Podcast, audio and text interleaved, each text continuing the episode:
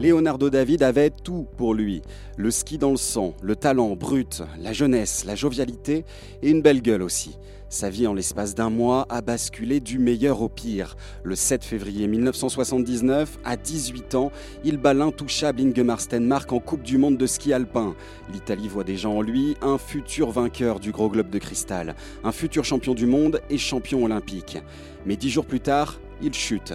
Une chute d'apparence anodine qui entraînera le 3 mars suivant une deuxième chute fatale. Leonardo David ne montera plus jamais sur des skis et s'ensuivra un long calvaire de 6 ans avant son décès, le 26 février 1985. Nous sommes en novembre 2023 et voici l'histoire de Leonardo David, le destin brisé du surdoué italien qui aurait dû dominer le ski. Narration et écriture, Julien Morin. Voix complémentaire, Corentin Legal, Alexandre Ertus, Corentin Hubert et Anne-Lise Raymond. Montage, Corentin Legal. Piste Noire est un podcast original du Dauphiné Libéré. Gressonné, dans la haute vallée du Lys en Italie, petit village de quelques centaines d'habitants au fin fond de la vallée d'Aoste, à une grosse centaine de kilomètres de Chamonix. Ici, le nom de Leonardo David est synonyme de gloire, d'espoir et d'une grande tragédie. Une plaque déposée en son honneur et toujours visible aujourd'hui résume à 18 ans à peine, il a suscité un enthousiasme international avec ses exploits en ski que le monde entier a suivi, suivi d'un espoir vain pendant six années d'agonie douloureuse. Je l'ai encouragé dès son plus jeune âge, mais je lui ai jamais mis la pression. David et David est le père de Leonardo. Il était très exubérant, j'ai souvent dû le garder sous contrôle. Il avait une grande passion pour le ski qu'il a toujours considéré comme un jeu qui le rendait heureux. Leonardo David est né le 27 septembre 1960 dans la maison familiale, fils de Mariuccia et de Davide David. Le ski dans le sang, Davide dans les années 50 est double champion d'Italie en descente. Son grand-père Eugenio, président des guides de la Haute-Vallée du Lys. D'autres membres de la famille sont moniteurs, sa sœur aussi, Daniela, pratiquera longtemps le ski de compétition. Bah, moi j'étais un enfant vif, très vif. J'ai une enfance très normale, comme tous les enfants qui naissent et grandissent dans un village de montagne. Leonardo David raconte sa jeunesse dans la presse italienne de l'époque. Mon éducation? Bon, elle était légère, pas très stricte. Enfant, je rêvais de devenir conducteur de gigantesques bulldozers. J'en avais vu près de chez moi. Et puis, la passion du ski a pris le dessus. Dès son plus jeune âge, le petit Leonardo, frêle petit blond à la bouille joviale, file sur ses planches en bois. Son père l'inscrit au ski club local dont il est le dirigeant.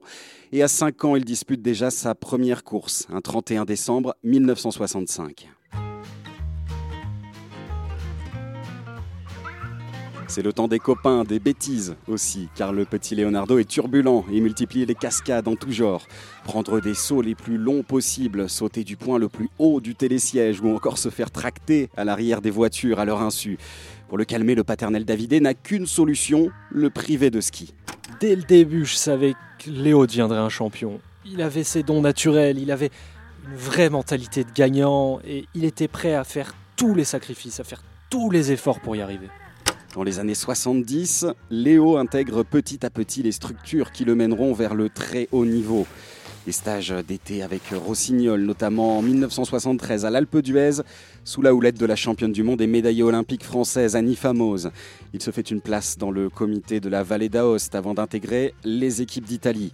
Déjà adolescent, ses éducateurs voient en lui quelque chose de spécial. C'était un athlète polyvalent qui possédait de grandes qualités techniques et athlétiques avec lesquels il pouvait s'imposer dans toutes les disciplines au niveau international. Guido Regruto, l'un des premiers entraîneurs de Leonardo David dans les catégories jeunes. D'un point de vue psychologique, je le considérais déjà comme un leader. Sur ses qualités techniques, euh, il avait une vitesse de jambe exceptionnelle, une réactivité qui lui permettait des arrêts extrêmes et des récupérations incroyables. J'ajouterais qu'il était un des rares à skier avec des skis larges. Chez les jeunes, toujours avec cette insouciance, Léo marque les esprits, enfile les succès jusqu'à remporter en 1978 le classement général de la Coupe d'Europe. Il a alors 17 ans. Le voilà porté au nu, chez lui à Gressonnet, accueilli en héros, une couronne de laurier autour du cou. We are the champions, the Queen en fond sonore. Dans la presse italienne aussi, le nouveau Gustave Tony voit-on alors fleurir dans les titrailles de la presse spécialisée et généraliste. L'Italie l'attendait tellement. Le champion olympique et quintuple champion du monde, Gustave Tony, est alors sur le déclin. La relève sans aucun doute s'appelle Leonardo David.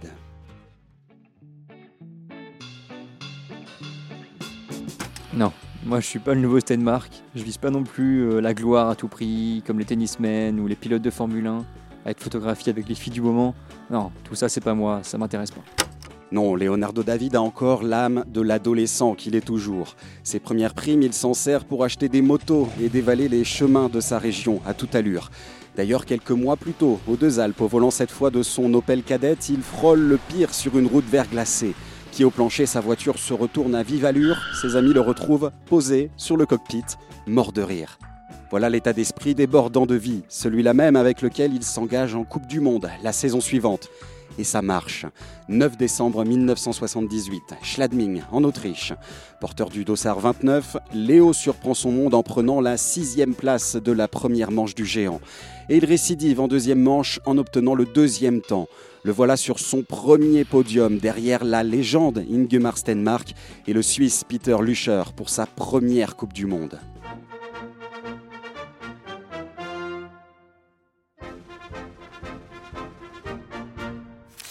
Dans les frondes de David, une pierre pour Ingo, titre tout au sport. Leonardo David est-il le nouveau Messi du ski italien reprend le magazine Neve Sport.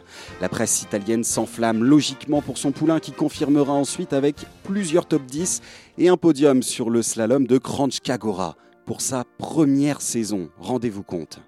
En tout cas pour nous, il n'y a pas de doute, c'est l'homme de la saison prochaine en Coupe du Monde et peut-être même le numéro 1 de l'équipe italienne aux Jeux Olympiques comme Joseph Messner, le responsable de l'équipe italienne masculine de l'époque. Tout le monde décèle un prodige en Leonardo David et ils n'ont pas encore tout vu. Aujourd'hui, j'ai battu Stenmark. Le temps était mauvais, mais pour moi, c'est comme s'il faisait beau. Ces quelques mots, Leonardo David les a griffonnés dans son journal intime à la date du 7 février 1979. Après avoir sauté, ri, pleuré, s'être pris la tête dans les mains, après avoir embrassé quiconque se trouvait sur son chemin, c'est la consécration. Ce jour-là, la neige tombe à Holmenkollen, à une dizaine de kilomètres d'Oslo, en Norvège. Mais Léo vole et termine la première manche du slalom, première ex avec l'américain Filmer. Le suédois Ingemar Stenmark est plus loin, sixième, soupçonné d'avoir enfourché, mais il restera en course. La deuxième manche, David récidive, prend le meilleur temps, mais Stenmark s'élance pour un énième exploit. En vain, le roi est battu sur la ligne par ce jeune Italien au visage encore poupon. Ce jour-là, le village est devenu fou. Les gens ont envahi les rues. Quelqu'un a mis un drapeau italien devant notre maison. Elle était envahie par tous les amis. Ils étaient émus, ils étaient heureux. Heureux pour lui et puis heureux pour nous. L'an prochain, c'est sûr, il peut gagner la Coupe du Monde. Et les journalistes s'enflamment à nouveau. Un roi s'incline devant notre David, titre Neve Sport. David abat Goliath, affirme la presse suisse. Avec lui vient la nouvelle avalanche bleue, attise le Corriere dello Sport. Deux ans qu'ils attendaient une nouvelle victoire italienne en Coupe du Monde. Encore un peu plus qu'ils trépignaient pour celui qui serait le nouvel ogre Azzurri après Gustave Tony. L'avenir s'annonce radieux, mais seulement neuf jours plus tard, le château de cartes du nouveau roi David s'effondre et les rêves des Italiens avec.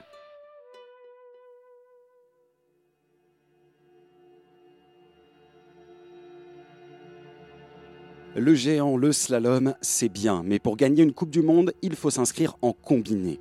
Et pour le combiné, il faut pratiquer la descente. Un an que Leonardo David n'a plus foncé sur les pistes longues, même à l'entraînement. D'un commun accord avec sa fédération, il décide de s'y remettre au championnat d'Italie, à Cortina. Participation qui revêt un autre défi, être titré comme son père 20 ans plus tôt. Alors le 16 février, Léo s'engage sur la piste Olympia delle Tofane et 30 secondes plus tard, c'est la chute. À 80 km/h seulement, mais sa tête frappe la neige glacée plusieurs fois sur une centaine de mètres. Michele Stefani, technicien fédéral italien, raconte. J'ai tout de suite compris qu'il s'agissait d'une mauvaise chute. Quand les secours sont arrivés, j'ai vu Léo assis sur la piste, mais il saluait de la main les personnes présentes pour signifier que tout allait bien. Je me suis dit que c'était peut-être pas si grave. Tout va bien Pas vraiment en fait.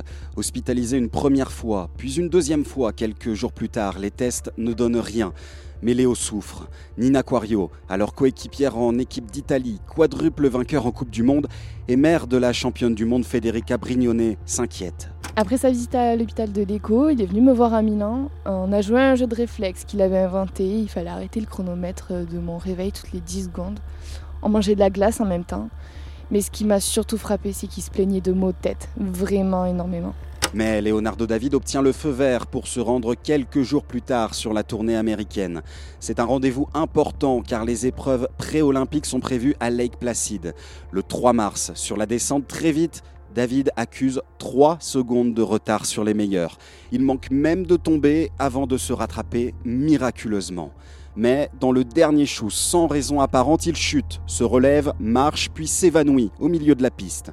Inconscient, Leonardo David est transporté à l'hôpital Mary Fletcher de Burlington, dans l'état du Vermont.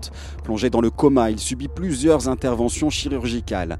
C'est le début de six années de calvaire pendant lesquelles il ne parlera plus, ne marchera plus et ne sera plus conscient de ce qui l'entoure.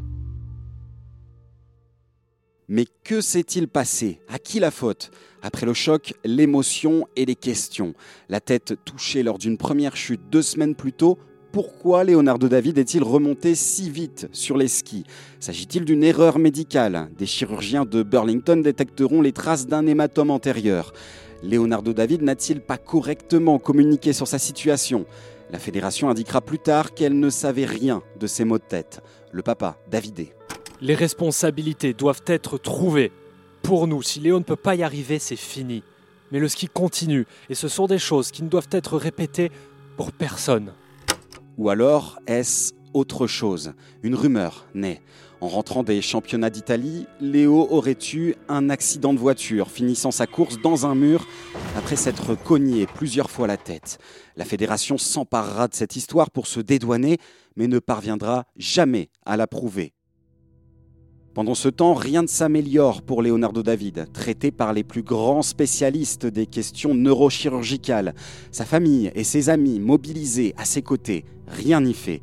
Les semaines passent entre phase végétative et phase d'éveil, mais sans conscience. On s'y fait, le ski, c'est fini pour Léo. Sa vie, elle, repose sur un fil.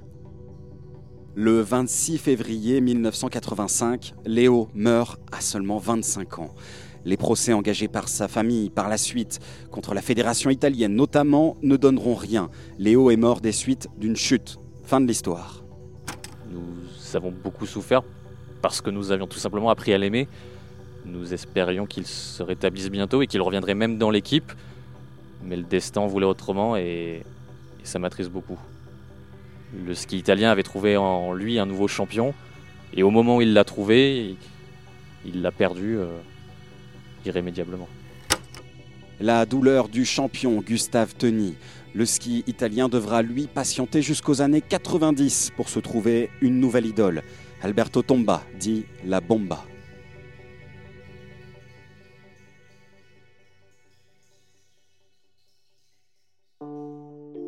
Merci d'avoir écouté ce premier numéro de Piste Noire consacré à Leonardo David, le destin brisé du surdoué italien qui aurait dû dominer le ski. Les dialogues joués dans ce podcast sont tirés de l'ouvrage de Riccardo Crovetti, publié en 2021, intitulé Leonardo David, la legenda del ragazzino campione. À bientôt sur les plateformes du Dauphiné Libéré pour un autre épisode de Piste Noire.